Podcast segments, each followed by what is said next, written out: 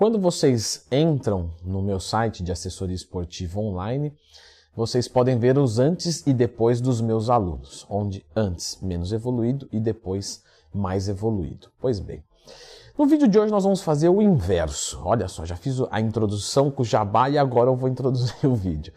Muito bem, pessoal, brincadeiras à parte. Mas hoje nós vamos falar sobre depois que você parar de treinar, o que pode ser que aconteça. Eu vou mostrar aqui nove casos, tá? De antes e depois. Antes treinando, tomando hormônios, tudo no limite. Depois sem treinar, ou pelo menos sem hormonizar com força, alguma coisa nesse sentido. Então, já convido você a fazer uma boa ação. Clica no gostei, se inscreva no canal. Vamos começar aqui com o nosso número 9, que é o Flex Wheeler. Tá? O Flex Wheeler é um fisiculturista conhecido, Olímpia, com um shape muito bom, muito estético, na minha opinião, um dos shapes mais bonitos, tá? Em termos depois ali da década de 90, né, quando veio Dorian Yates e o pessoal começou a crescer mais do que a galera old school, é um dos shapes mais bonitos na minha opinião. E aí vocês estão vendo, eu acho que vocês concordam com isso, mesmo que você não goste dessa linha, mas né, é, é, o respeito ali com certeza é merecedor. Mas o depois vocês podem ver que realmente foi triste, né? E isso é muito legal da gente mostrar, porque você viu que ali ele estava muito no limite. Então ali é um atleta de verdade no seu limite. E depois no outro, a gente relaxou tudo, não só a quantidade de hormônios, mas de treino e de dieta. Então houve uma regressão muito grande. Ainda que você, olhando, você fala, esse cara tem massa muscular legal ali. Claro, nem se compara com a primeira foto.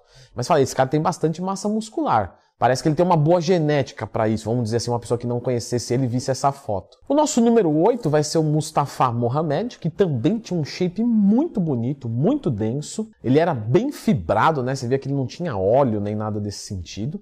E depois que ele parou de treinar, também houve uma regressão muito grande. Eu acho que um comentário muito adequado de se fazer é o seguinte: ah, então musculação é ingrato? Pessoal, se vocês pararem de trabalhar, vai parar de entrar dinheiro na conta de vocês. Então trabalhar é ingrato? Não, simplesmente o seguinte: você parou de estimular, você vai parar de ter uma resposta. Então você não pode ter uma cultura de vagabundo onde você fala, ah, eu vou parar de fazer alguma coisa e aí eu vou parar de ter o retorno. Eu acho isso injusto. Injusto é você que quer é, é um resultado sem aplicar um esforço. Mas não estou aqui para dar lição de moral para ninguém.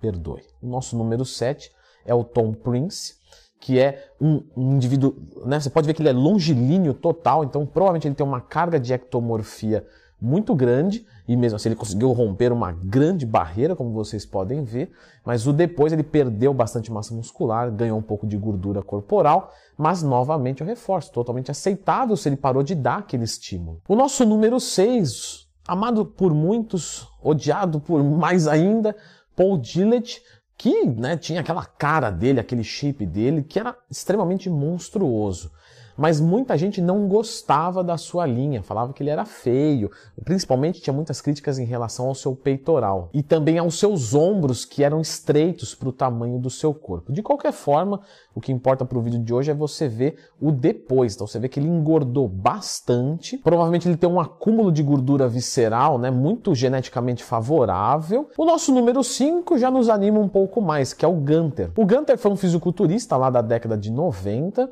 tinha um shape muito bom e era bastante competitivo. Depois ele se aposentou, ele não chamava tanta atenção igual outros grandes nomes né, dessa época, mas ele era muito respeitado, sem dúvida. E depois você vê que ele continuou treinando, mas só tirou a questão da hormonização, pelo menos de forma competitiva. De repente usa um testinho, de repente até toma algum hormônio ou outro no ano para dar um up e depois retomar, mas você vê que ele está com uma forma física bastante boa. E aqui nos dá uma, uma, uma coisa mais fiel, que é justamente o que? Você vê que ele parou de ser competitivo, mas ele continuou treinando. Então é igual você falar assim: ah, o Pelé vai jogar a mesma bola de quando ele tinha 20 anos e 50 anos? Não, ele não compete mais, ele não treina todo dia, a idade chegou, o vigor físico diminui. Mas se ele pegar uma bola, ele ainda é habilidoso, considerando uma média populacional. Então o caso do Gunter é a mesma coisa, ele continuou com um shape bacaninha, longe de ser um Olímpia, mas pô, legal, bacana. O número 4, o nosso gigante, Chris Cormier, que, né, como vocês podem ver, era enorme, tinha uma excelente proporção, definição, simetria. Então ele tinha um shape muito legal e depois que ele resolveu se aposentar, obviamente regrediu muito em termos de volume de definição, mas mesmo né, numa camiseta como ele está usando, você consegue ver que ele tem uma boa forma física. Então provavelmente ele é um indivíduo que ainda tem um shape assim que pessoa, o pessoal olha e fala, pô, tá legal, não, tá, não é um shape de sedentário. O nosso número 3 é o Victor Martinez, né? Mr. Olímpia, aí você olha ele numa foto, olha ele na outra e você me pergunta o que, que aconteceu, Leandro Twin? Victor Martinez foi preso, tá? Ele ficou sete meses preso logo depois dele vencer. E por que que isso aconteceu? Pois bem, em outubro de 2011 ele ganhou o Arnold Europa, show de bola, embarcou no seu avião, no seu avião não, né? No avião e desceu em Nova York.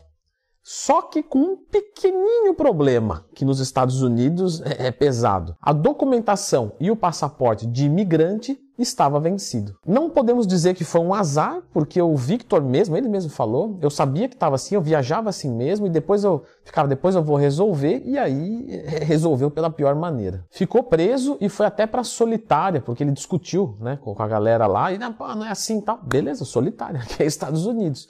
E aí o resultado foi esse antes e depois. O próprio Victor colocou que entre essas fotos que vocês estão vendo, tem mais ou menos aí 25 a 30 quilos ido embora, lembrando que o percentual de gordura dele aumentou. Então provavelmente ele perdeu 30, 35 de músculo e ganhou 5, 10 de gordura. Nosso número 2, Bob Paris, que simplesmente resolveu se aposentar, disse que cansou dos treinamentos, que ficou de saco cheio do fisiculturismo, simplesmente isso, resolveu parar, ele continua fazendo outras modalidades de atividade física e até conciliando um pouquinho de musculação, mas algo totalmente suave, descomprometido do fisiculturismo. O que a gente pode só reparar é que as panturrilhas dele têm uma carga genética muito boa e ou ele está fazendo algumas atividades físicas a qual não consegui achar um detalhamento que exijam das panturrilhas, porque elas continuam muito boas. E o nosso número um, talvez o bodybuilder mais injustiçado da história, no conceito de muitos, Kevin Levrone. Então a gente vê ele no auge dele. O próprio Kevin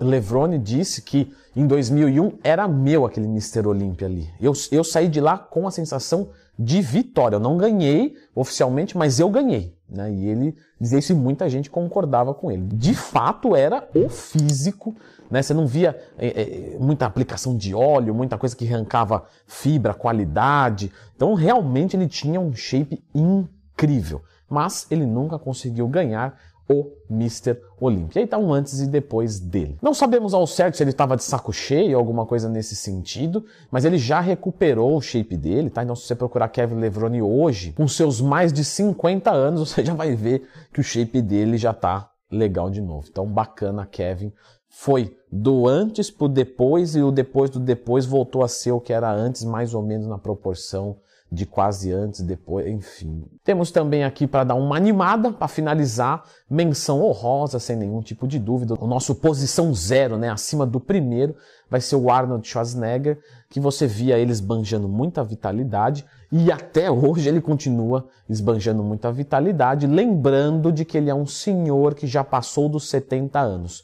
Convido você a imaginar agora 30 senhores de 70 anos da sua vida, do seu dia a dia, na, durante a sua história, ou que, que você conhece, famoso da TV, e compare com Arnold Schwarzenegger hoje, de, depois dos 70 anos, e veremos quem que está aí na frente. E falando um pouquinho mais sobre isso, quando parar de treinar, Lendo, eu perco tudo ou não? Pois bem, pessoal, tem um vídeo aqui meu no canal. Quando parar de treinar, perde tudo. Eu vou, eu vou pedir que você dê uma olhadinha nele para que isso, na verdade, vai te ajudar a forma de motivação muito interessante. Então, fique com esse vídeo.